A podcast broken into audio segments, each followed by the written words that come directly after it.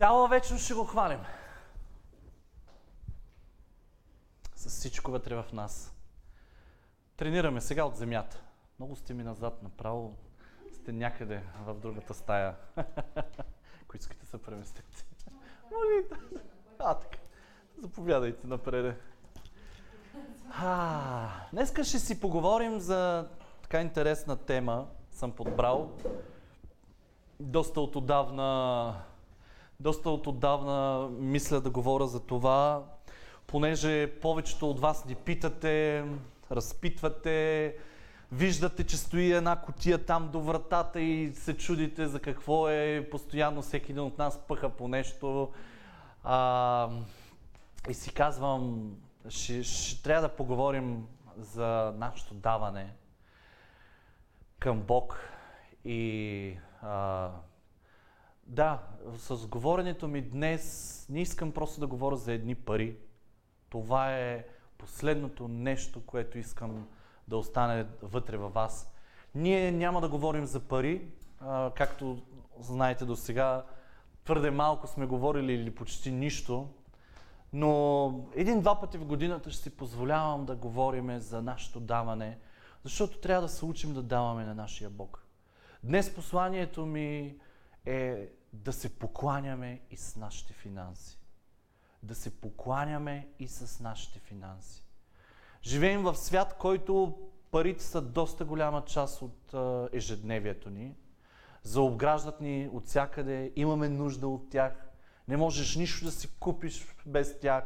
Не можеш да не заделяш, не можеш да не ги мислиш, да не ги броиш, да не ги плануваш. Всичко се планува, трябва да плануваме в бързината на ежедневието си, изкарването на пари, за какво ги даваме. Понякога живеем в много... И сега живеем в трудни времена, когато просто не пестиш, опитваш се да живееш на някакъв минимум, за да ти стигнат парите.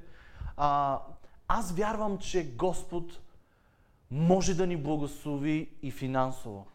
Вярваме, че има принципи в Библията, които е хубаво да ги следваме. Хубаво е да застанем на тия принципи и както Бог казва, опитайте ме и вижте.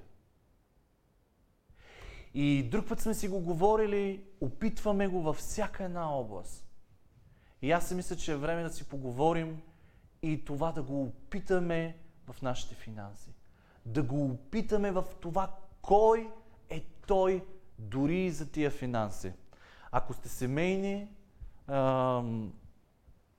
ще сте убедени и съгласни с мен, че мъжът и жената мислят заедно всичко, което им се случва. Няма нещо, което, или поне не би трябвало да е така, но да мислиш нещо сам в семейството. Не, ти го мислиш заедно с твоя партньор. Ти го мислиш заедно, вие живеете заедно, работите и изкарвате пари, разделяте ги за всякакви неща в живота ни, мислите почивки и така нататък. Заедно. И заедно мислите всички финанси, които идват в дома. И по същия начин аз си мисля, че заедно с Бог ние трябва да мислим и нашите финанси. Това не е нещо, което е съвсем различно от Него. В това той бих казал, че трябва да е на 100% въвлечен. Ние ги притежаваме, ние ги използваме парите, ние не можем без тях. Няма как да се случва живота без тях. Преди се е случвало живота на земята без пари, но тогава са разменяли стоки. Аз произвеждам нещо, отивам, трябва ми нещо, давам моето жито, го давам за нещо друго и така. Но днес ние боравим с пари. И ние работим за заплата или движим бизнеси напред, за да може да бъдем благословени. И аз вярвам, че както сме благословени от самия Бог във всяка една друга област на живота ни, така трябва да бъдем благословени в нашите финанси. Парите не са зло. Любовта по парите е зло. Това много хора анатемосват парите. Не, не, парите не са нищо лошо. Парите могат да са нещо хубаво, ако се използват от хубав човек, от хубаво сърце. Чисто сърце. Но парите са зло тогава, когато ги обичаш. Когато всичко даваш за пари. Когато времето си даваш, почивката си даваш, взаимоотношения жертваш заради пари. Бог жертваш заради пари. Нещо, което, съжалявам, че Галя не е тук, за да го потвърди, но я питайте и ще ви го каже. Нещо, което си казахме е, че никога работата няма да застава като приоритет пред църквата и пред времето ни с Бог. И слава на Бога, това е така. До ден днешен го правим. Тук там е нещо, изневиделицата, появи се ангажимент, но това е рядкост. И вие ставате свидетели на това. И нека да учим живота си. Нека да подредим приоритетите си. Бог да е най-важната част в живота ни. Както казва Словото, първо търсете Неговото царство. И всичко останало ще ви се... Всички от интернет да кажат... прибави! Всичко ще ни се прибави. Парите са нещо, което може да бъде за наше благословение. И като християни, ние трябва да имаме и да търсим мъдрост как да боравим, как да ги спечелваме, как да ги пазим, как да ги харчим, за какво да ги даваме, за какво не. Но има нещо, което Библията казва, че трябва да правим първо.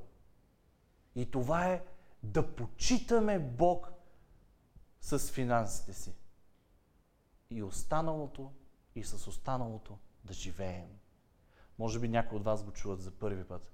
Но това е така наречения десятък. 1/10 част от нашето даване. Всъщност много е интересно, затова малко по-късно ще поговорим. Живота наш ли е? Наше. Ние го живеем. Но ние заслужили ли сме го да го живеем? Не. Нищо не сме направили аз и ти, за да се родим. Бог дава живота ни. И Той ни го дава и ни казва, заповядай. Расти в този живот. Насърчавам те, действай, работи, изграждай го, разширявай се. И ни дава способности да живеем този живот. По същия начин парите не са наше нещо. Всяко добро нещо е от Бог. И ако казахме, че парите не са зло, значи Бог ни дава средствата в живота ни. Бог ни дава парите. Естествено, че и невярващите хора имат пари. Естествено, че и те получават. Но невярващия човек или човек, който не вярва в Бог, разчита на парите, разчита за парите на себе си, а ние имаме Бог, който казва, остави го това на мен. Направи това, което ти казвам и аз ще благословя живота ти. И аз искам тази сутрин да си поговорим за благословението от нашето даване към Бог. Ние му даваме нещо, което не ни принадлежи. Ако считаме, че парите са наши, то тогава ще ги преживяваме, когато ги загубим. Така ли?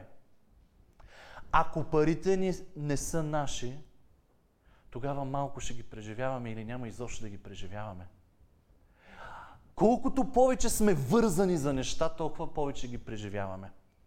Колкото повече имаме връзки с дарен човек, толкова повече преживяваме всичко това, което той преживява, нали? И взаимните взаимоотношения се преживяват много по-силни. Аз не мога да преживявам някой човек, който е твърде далече от мен или почти не го познавам. Аз преживявам тия връзки, преживявам той е до мен от сутрин до вечер и аз го преживявам. В петък сме се разделили с Галя и аз я преживявам. И аз я преживявам. Още повече правихме с Вики вчера сватба, която тя изобщо не присъстваше на тая сватба. Тя не беше направила едно цвете за тая сватба. И всичко трябваше Вики да направи и аз да й помагам. И слава на Бога за дарбите и талантите, които Господ дава. И благодарим за Вики, която Господ ни е подарил. Защото тя направи много за вчерашния ден. Но аз преживявах Галя. Преживявах това, че я няма. И за всяко нещо направили сме го пращам снимки, Направо беше, казвам ви, в един момент имаш и часове, за които трябва да станеш готов и то не е едно-две неща. Просто голяма сватба беше. А тя самата прави друга сватба някъде.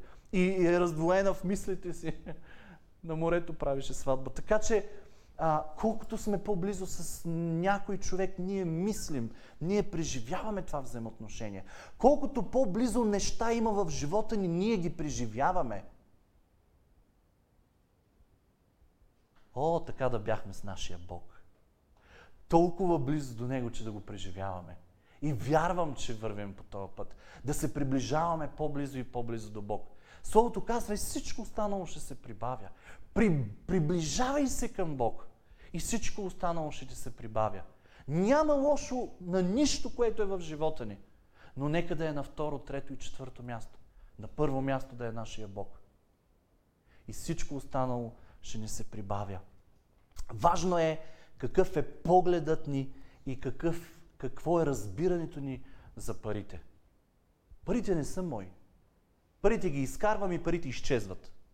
Те да бяха, каквото изкарам, всичко да остава някъде. Тогава вече можеше да се замисля дали са мои или не. Парите ги изкарваме и както идват в нас, така и изчезват. И в това можем да бъдем благословени. Парите могат да станат обаче и наш Бог. И Библията го казва многократно. Между другото, за пари се говори над 800 пъти в Библията. Значи е важна тема. Значи е нещо, за което трябва да си говорим от време на време. За да имаме правилно разбиране за парите. Бог може да стане наш Бог, може да стане наша цел, опомрачаваща цел. Всичко друго да изчезне в живота ни, това да е целта на живота ни, парите. Обаче колкото повече имаш, и колкото това е твоята цел, всичко останало не ти върви. И не си щастлив. Трябва да обърнем приоритетите. Ще бъдем щастливи с парите, които имаме тогава, когато си поставим приоритетите и парите са някъде там по стълбичката. Да, но не са на първо място. Може да станат за наше проклятие, със сигурност, вместо наше благословение. Ако сме обсебени от идеята да имаме. Смисълът на живота ни е взаимоотношение с Бог. И това взаимоотношение с Бог може да се отрази и върху нашите финанси. За спечелване, за притежаване и за харчене. Словото казва, пробвайте ме. Изпробвайте ме. И вижте, не ни пречи да пробваме. Ако до сега сме правили, ние разглеждали, събирали отчети и разпределения на парите, сега нека да пробваме да включим нашия Бог и да си кажем, ето Господи, това печеля. Това са всичките пари, които влизат в джоба ми. До сега не съм го правил. Какво да направя с тия пари? И Словото ни дава конкретни неща. Какво да правим с парите? Моето силно разбиране е това. Ние не притежаваме нищо в този свят. Ние сме настойници на това, което ни се дава. Ние сме настойници на живота си. Ние сме настойници на децата си. Ние сме настойници на... Ако аз считам, че детето ми е преди всичко мое, това ще ме убие като родител. И ние виждаме, че родители се умопобъркват. Защото те държат децата си в ръцете си, в умът си, те не ги пускат, те не могат да отидат никъде, не могат да... Просто децата са им всичко. И ако детето се разболее, ако детето се случи нещо с него, и ти си заминаваш. Чрезмерна скръб. Влизаш и не можеш да излезеш от мъката си. Моите 3 деца не са мои, нито на Галя. Нашите деца са на Бог. Той ни е направил и ние сме Негови, казва Словото. Той ни е направил и ние сме Негови. Аз съм просто настойник на Вики и на Самуела и Сарая. Аз съм тяхен настойник. За определено време съм с тях. След това няма да ми има. Ама един е, който ще бъде с тях от А до Я в живота им. Един единствен и това е Бог. Ще идват и ще си отиват хора. И нашата цел е да ги научим, че Бог е най-важната личност в живота им. Ако имат Него, ще имат всичко. Ако имат Него, ще имат мъдрост за всичко. Може да не си пробвал Тоя Бог да ти дава мъдрост за всичко.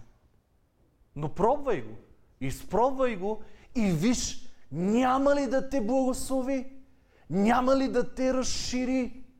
Той знае колко имаш и колко нямаш. Той знае твоите всички сметки. Той знае как изчезват парите ти от джоба. Той знае кога не можеш да направиш хубаво сметките си. Той знае, че не можеш да отделяш, да заделяш или... всичко знае. Всичко знае. И колко е хубаво да го включим и Него в живота ни и специфично за отношението, по отношение на финансите. Благодаря на Бог за живота, който съм живял до сега. Благодаря на Бог преди всичко за Неговата мъдрост в живота ми.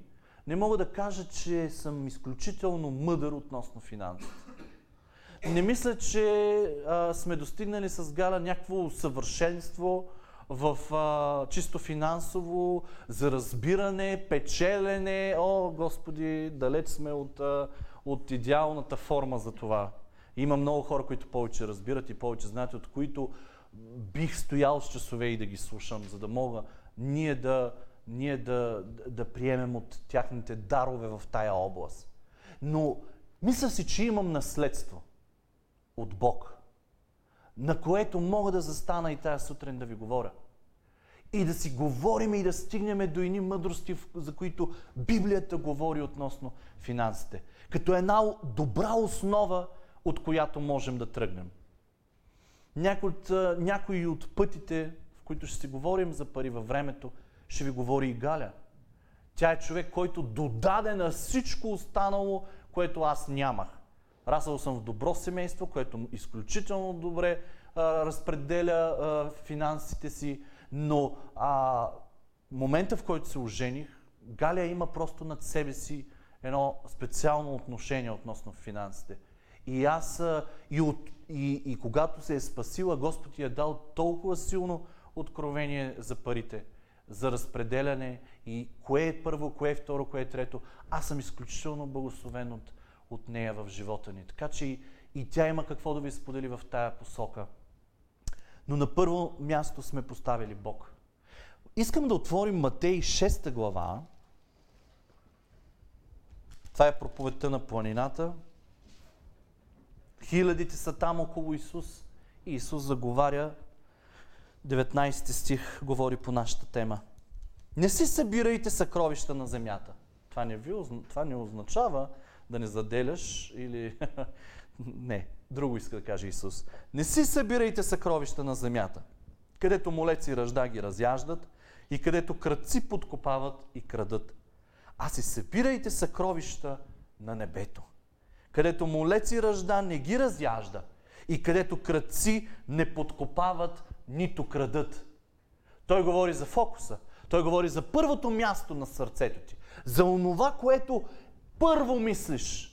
И затова казва, първо си събирайте съкровища за небето. Първо аз да съм важен. Първо моето царство. Първо мислете мен. Защото където е съкровището ти, там ще бъде и сърцето ти. Така сме. Ние сме хора, на които Той е подарил и душа. И душата се привързва към онова, което сме отделили от нас. Ако отделяме само единствено пари, там ще ни бъде сърцето. Там ще бъдем привързани към онова отделеното.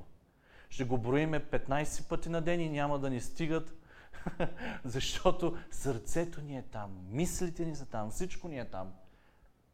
Но ако първо събираме съкровища за небето, т.е. ако на първо място сърцето ни е в Бог, там е нашето съкровище, там е нашия живот, изворите на сърцето ни. Пази сърцето, защото от него са изворите на живота. Ако първото нещо в сърцето ни е Бог, казвам ви, няма как финансите да навладеят. Няма как да сме роби на парите.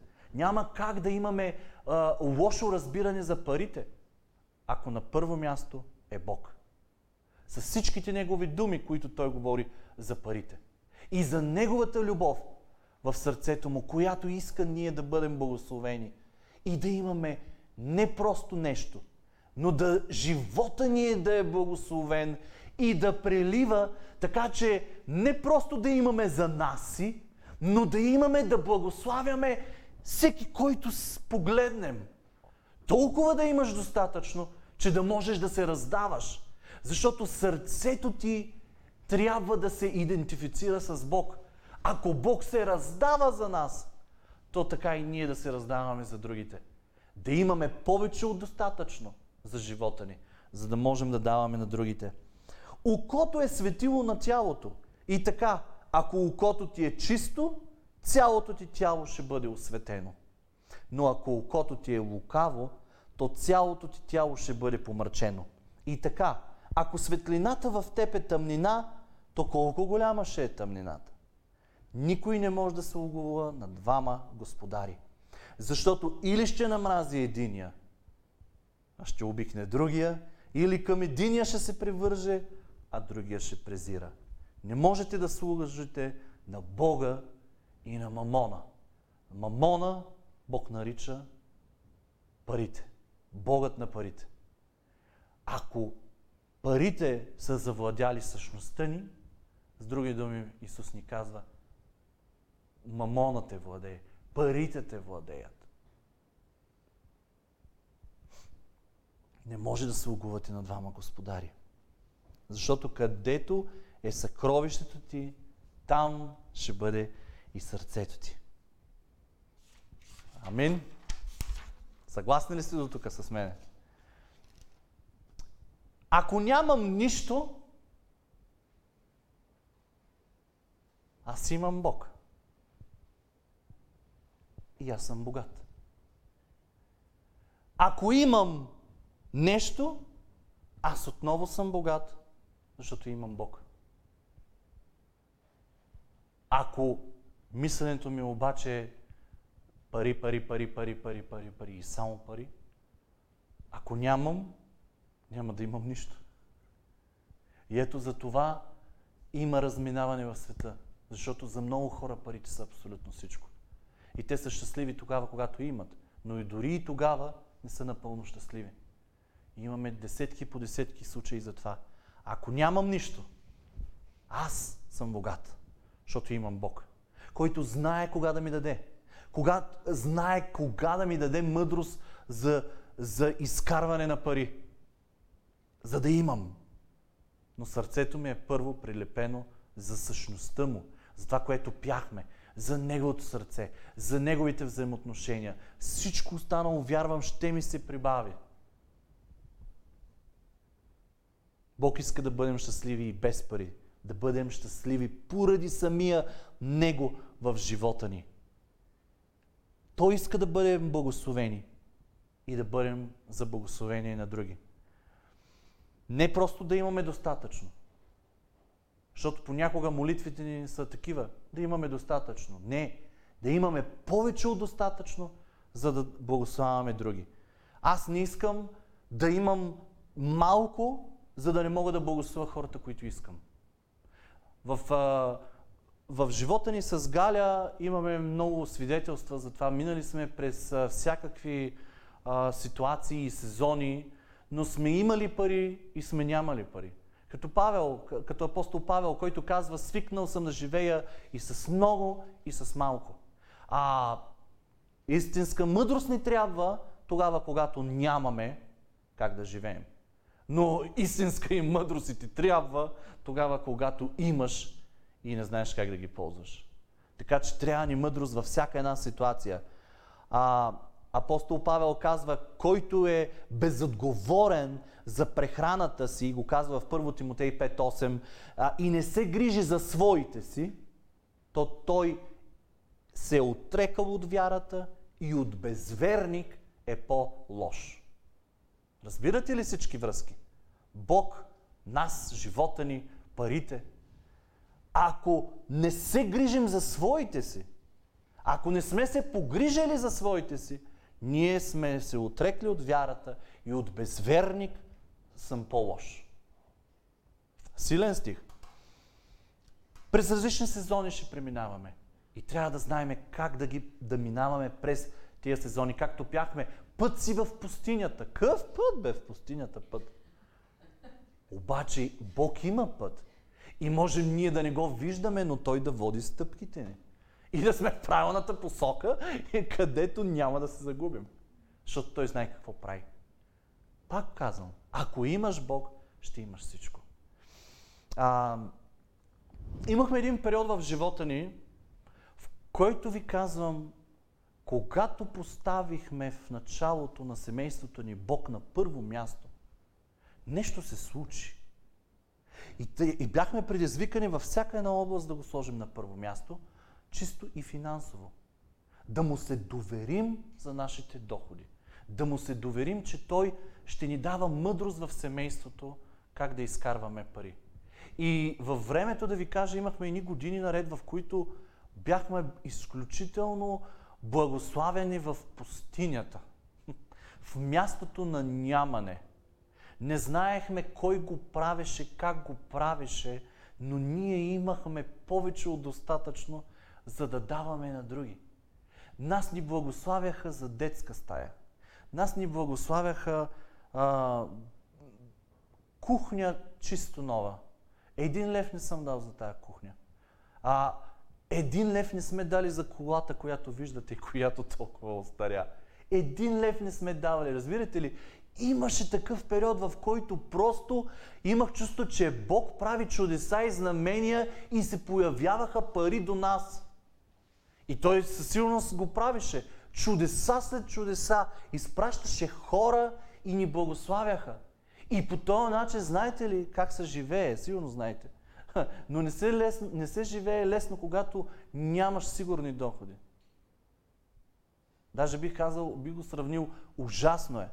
Ако сигурността е в ръцете ти. Аз изкарвам парите, аз си давам здравето за тия пари, аз изкарвам имането си, аз ще изкарам за имот, аз ще изкарам за кола. Няма как, брате. Няма как. Всичко е от Господа. Силите ти за живота са от Господ. Мъдрост ли за парите, които имаш. Мъдрост ли за как да ги умножаваш? Мъдрост ли за тогава, когато искаш да имаш мъдрост? Искайте от мене, казва Словото, и ще ви дам. Така че ние бяхме на такова място, в което години наред бяхме толкова благославени и между другото е толкова смиряващо да приемаш и толкова беше извън нашата кожа с Галя и Господ го правеше по уникален начин, за да не се червим. Беше ни много трудно, но се научихме да приемаме. Ти трябва да се научиш да приемаш във времето на пустиня, защото тогава идва помощ за тебе. Един ден ти ще станеш на другото място, за да даваш, за да благославяш. И тогава ще е удоволствие за тебе да се раздаваш, но ще преживееш и това, как някои няма да ти приемат парите, защото не са свикнали да получават. И има много хора така. И понякога трябва да растем и в това да получаваме, да приемаме. И ето, това са парите на някой. Ако считаш, че това са парите на някой, ще ти е много трудно да ги приемеш. Но ако си казваш, бе, Господи, аз се моля да бъда благословен в пустинята. И идва благословение около те, и ти не можеш да го приемеш, това е трудно място. Но нека да бъдем разширени. Сега пък е сезон, в който започват да идват пари в живота ни. И ние сме благословени, защото инвестираме в бизнеса, инвестираме. И в началото на тази година Бог ми каза, време е да виждаш моето благословение. Време е да виждате това, което сте сяли. И има духовен принцип, за който също си говориме. Има духовен принцип тогава, когато ти е най-трудно. Тогава, когато имаш нужда финансово от нещо и това, което е в ръцете ти, не е достатъчно за твоята нужда, за твоето нещо.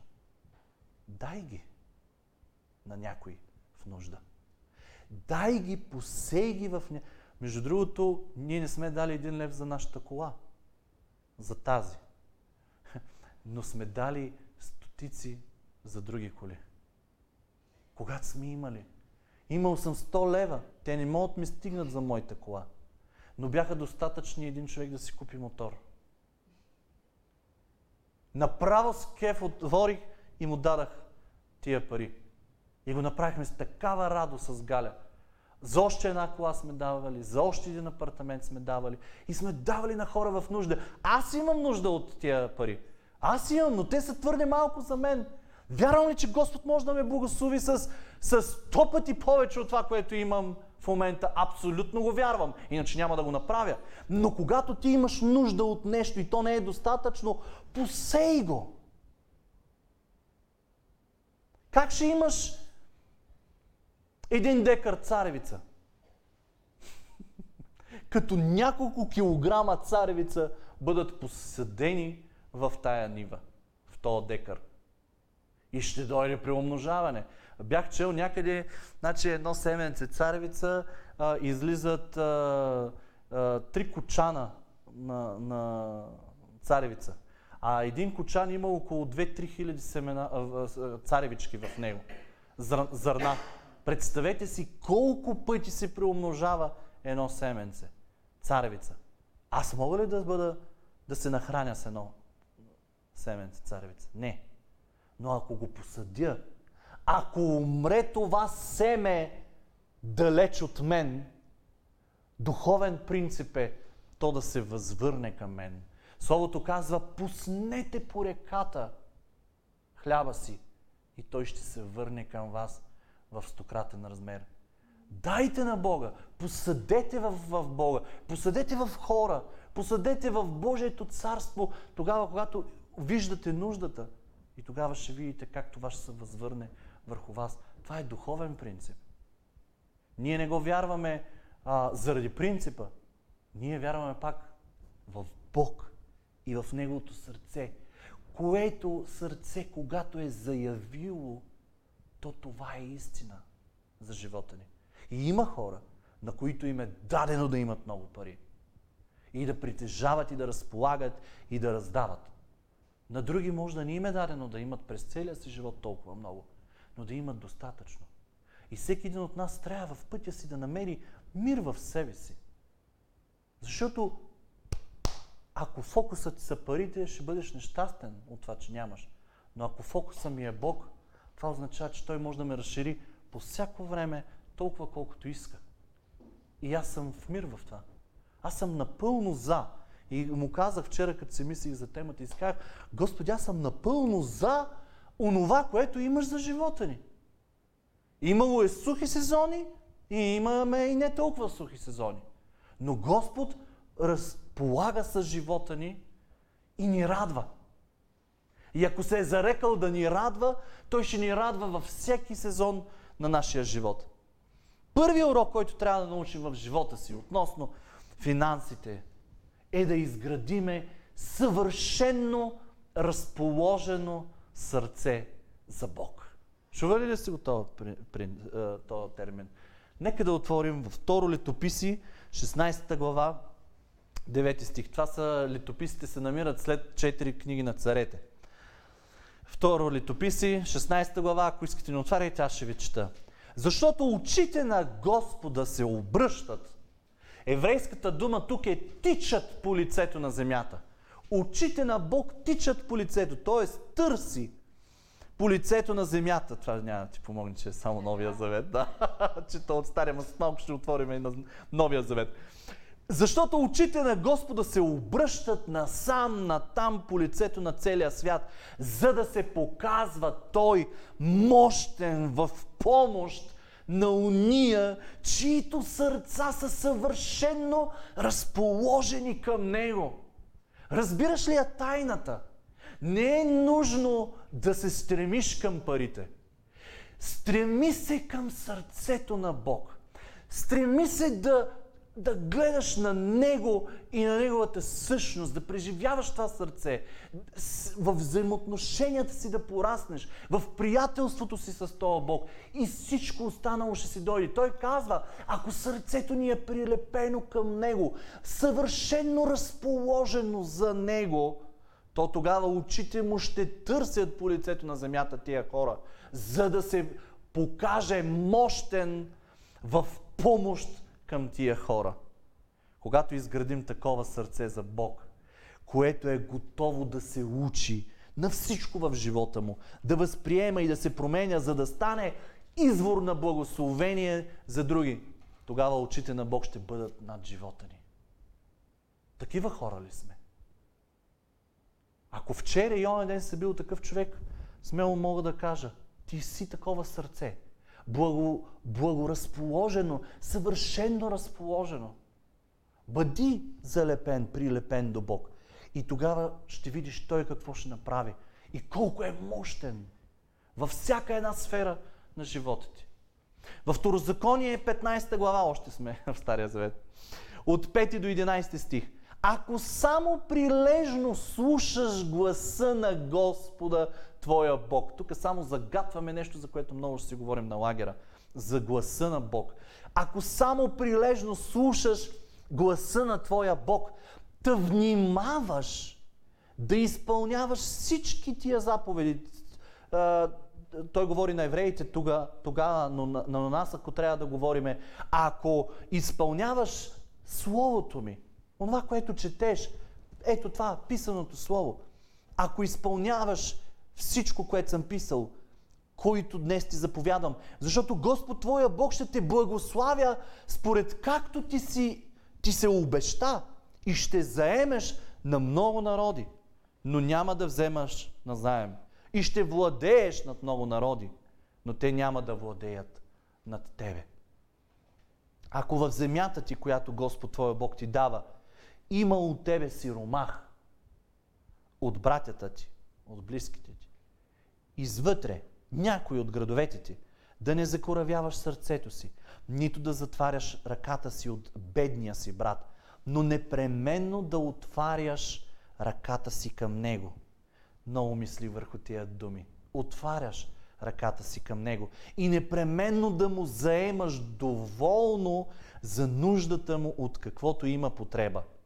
Внимавай, да не би да влезе подла мисъл в сърцето ти, та да си речеш, наближава седмата година. А ако знаете историята на евреите и изобщо всичко това, което се случва около народа, на седмата година се прощават дълговете. И тук Словото казвам, ако ти дойде в шестата година, няколко месеца преди седмата година, която е опрощаване на дълговете, и ти дойде подлата мисъл в сърцето ти, това Господ го говори, не го говори някой друг. Внимавай да не ти влезе подла мисъл в сърцето, да си речеш, наближава седмата година, годината на опрощаването, и да не погледнеш лошо против бедния си брат, и да не му дадеш, а да ти е натежко на сърцето, когато му даваш. Понеже и за това Господ твоя Бог ще те благославя във всичките ти дела и във всичките ти предприятия. Тоест, дори да му дадеш, внимавай да не ти е тежко на сърцето. Много е интересно. Защото сиромасите никога няма да липсват от земята ти. Вижте колко Бог е директен, конкретен. Говори за времето и напреде, и напреде, и напреде. И до днес имаме хора бедни около нас. Бедните няма да липсват, казва Словото. Бедните няма да липсват. Затова ти заповядвам, като казвам, непременно да отваряш ръката си към бедния и към оскъдния си брат в земята си, за да изградиме съвършенно разположено сърце за Бог. На първо място трябва да изчистим сърцето си от егоизъм и от алчност. И двете думи бяха включени, смисъла на тия думи в думите, които Бог говори на Божия, на своя си народ. Да изчистим сърцето си от егоизъм и алчност. Трябва да обновяваме ума си в тия области. Отворих Уикипедия. Егоизъм или още себичност е начин на поведение, който се обуславя от мисълта за собствена полза, изгода и защита на собствените си интереси, като обикновено се характеризира с определена доза себелюбие. Парите са си мои, като говорим за пари и егоизъм, парите са си мои и са за моите нужди. Алчността, пак си помогнах, е прекомерно желание за придобиване или притежаване на повече пари, отколкото някой има нужда. Алчността е много прекомерно или ненаситно желание и се стремим към пари, богатство и сила. Основно се разглежда като порок. Алчността като порок. И един от седемте непростими грехове в Римокатолическата църква. Представете ли се, алчността е смъртен грех. Егоизмът и алчността ще поставят Бог на второ място. Няма как, ако ги имаме вътре в себе си. Алчност и егоизъм, Бог заминава на второ място. Оставете ги парите. За всичко останало. Тия две неща, ако стоят, егоизъм и алчност, преместваме Бог със сигурност на второ място. А Бог на второ място ли е? Няма да можеш да му се доверяваш. На кой се доверяваш, ако не на човека най-близък до тебе? Тоест, ако е на първо. На кой се доверяваш? На някой, който е там, някъде по стълбичката, нали? Или през няколко си човека. Не, ти се доверяваш на този и ако Бог не е на първо място, няма как да му се довериш. Тогава всичко ще е в твоите ръце, ти ще държиш контрола и благословението ще зависи от твоя контрол. Да, ама дали ще бъдеш благословен в собствения си контрол. Ето това е, което Библията говори. Яков казва, Бог до завист ревнува за нас, за сърцето ни. До завист ревнува. Ревнува за сърцето ни. Ревнува тогава, когато поставим нещо на първо място, а не е той. Ревнува. Много често Бог няма да допусне да стои на изчакване обаче в живота ни. И ще ни даде изпитания, за да предизвика живота ни. Никога не съм чул някой да дойде и да каже, защото тия двете неща, егоизмът и алчността, не могат да бъдат видяни в огледалото. Да се гледаш и да кажеш, ах, колко съм малчен. Нали? Никой досега не е дошъл и ушите ми не са чували, Жоре, моля те, моли се, защото съм егоист и съм малчен. Много съм малчен. Жоре, моли се за мене. Няма такова нещо. Това са двете неща, които се виждат отстрани. Другите ги виждат според поведението ти. Ето защо трябва да внимаваме. Парите не са наши и никога няма да бъдат. Всички сме се родили без тях и ще си отидем един ден без тях. Фокуса ни никога не трябва да бъде тях, парите. Изгради го като принцип и начин на мислене в живота си. Ние просто сме настойници на онова, което е в ръцете ни и пред очите ни. Ние сме настойници. Един ден Словото казва, Бог ще ни задава въпроси на трона си. Какво направи с това, което имаше? Какво направи? В пасажа, който прочетахме във Второзаконие, виждаме как Бог говори за свитото, натежало сърце. Между другото, егоизма и алчността ще ни говорят вътре в нас, за да спрем преди да дадем.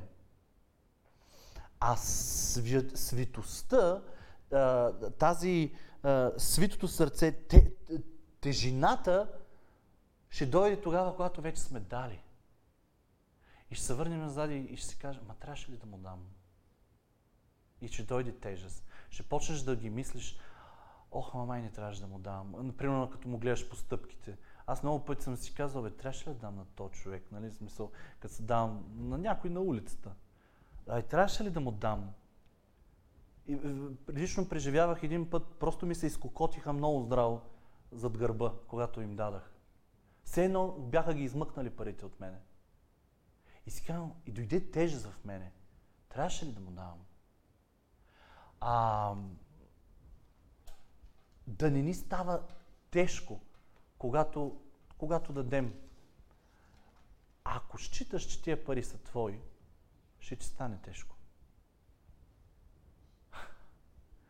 Но ако не считаш парите, че са твои, ще си кажеш, добре, напред каквото си иска, съм ми дал, оттам насетне той да се оправя.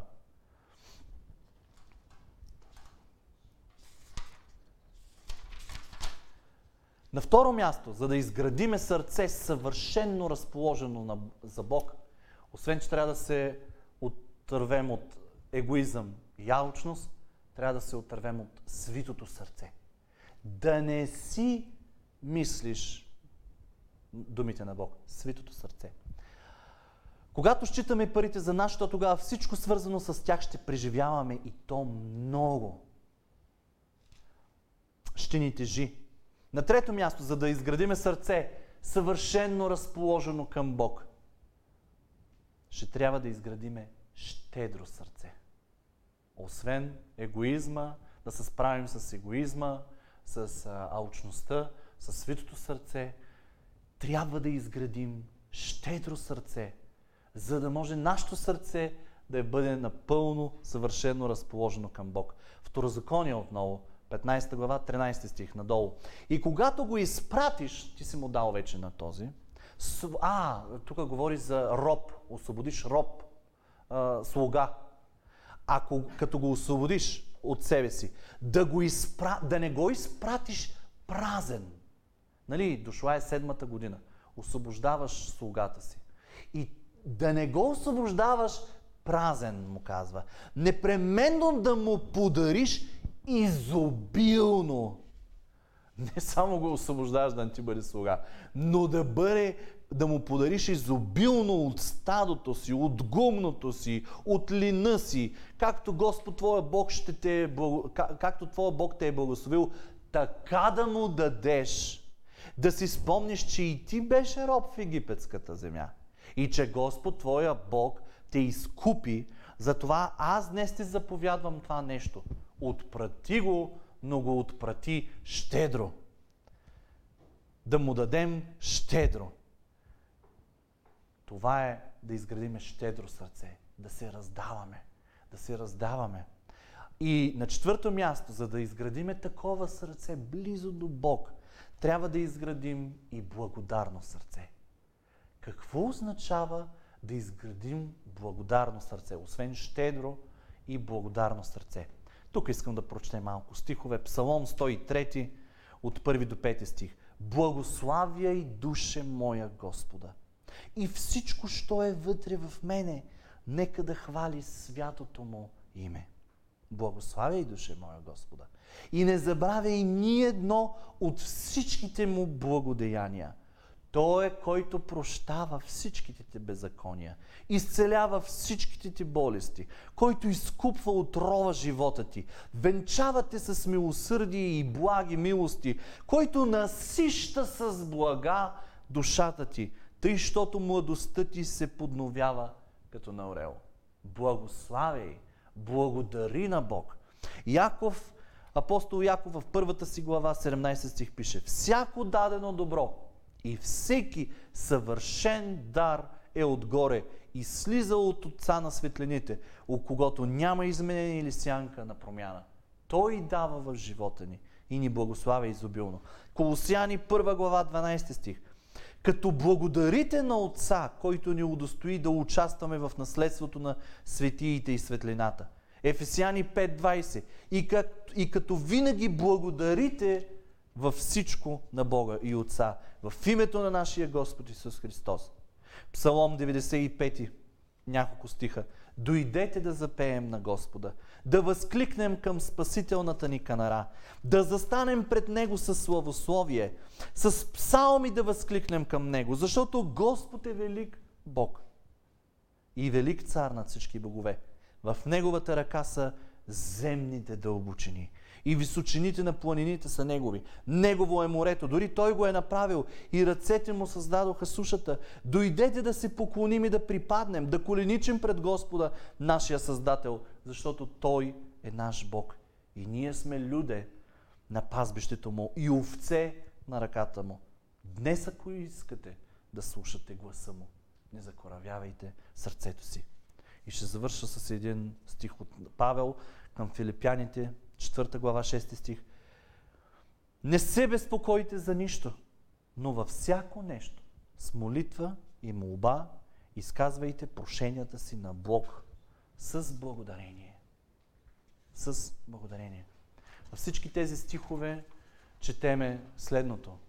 Един невероятен поглед над живота. Поглед над живота ни. Покланяй се на Бог с всичко това, което имаш. И аз искам да стигна до извода и да ви кажа. Покланяй се на Бог и с финансите си. Ние го благославяме с живота си. Благославяме го в трудните си моменти, в хубавите си моменти. Идваме тук, хвалим нашия Бог, издигаме ръце, хвалим го за всичко, което е и което е направил в живота ни. Има още един начин. С молитвата си ние благодарим на Бог. И още един начин да му благодарим с нашите финанси. И словото, нещо, което ще спра до тук и следващия път ще си поговорим, това е за така наречения десятък. Една десета част от твоите доходи. Библията го казва. Донесете десятъците си при мене. С други думи, той им казва, елате при мене с това. И ме пробвайте и вижте, не ще ли да ви възвърна повече от това, което сте дали? Хамбарите ви да се напълнят. Пробвайте. И аз ви предизвиквам и ще ви предизвикам и следващия път. Пробвайте и вижте. 1, 2, 3, 5 месеца. Ние няма да говорим, защото много хора могат да го четат като манипулиране. Ние не говорим за дарения. Ние не говорим за десятъци. Но трябва да го изградиме това вътрешно чувство. И това вътре да го направим като приоритет. И ще чуеме какво Исус казва по относно финансите. Защото Исус не отменя. Много християни днес казват, това е за Стария Завет. Не е така. Ако има неща, които Исус отменя за Стария Завет, те са две неща и ние ще ги чуем следващия път. Но Той не отменя. Той казва, Божието дайте на Бога и Цезаровото на Цезаря. И още един, но ще го оставя за другия път. Не отменя. Това е нещо, което Той не отменя. И само надгражда. И ще видим как и апостолите мислят за това и така нататък. Така че ще бъдем благословени. Вярвам, че ще имаме мъдрост за финансите си. И какво да правим с тях? От Божието да го отделим за Него. Амин? Алелуя! Бъдете благословени!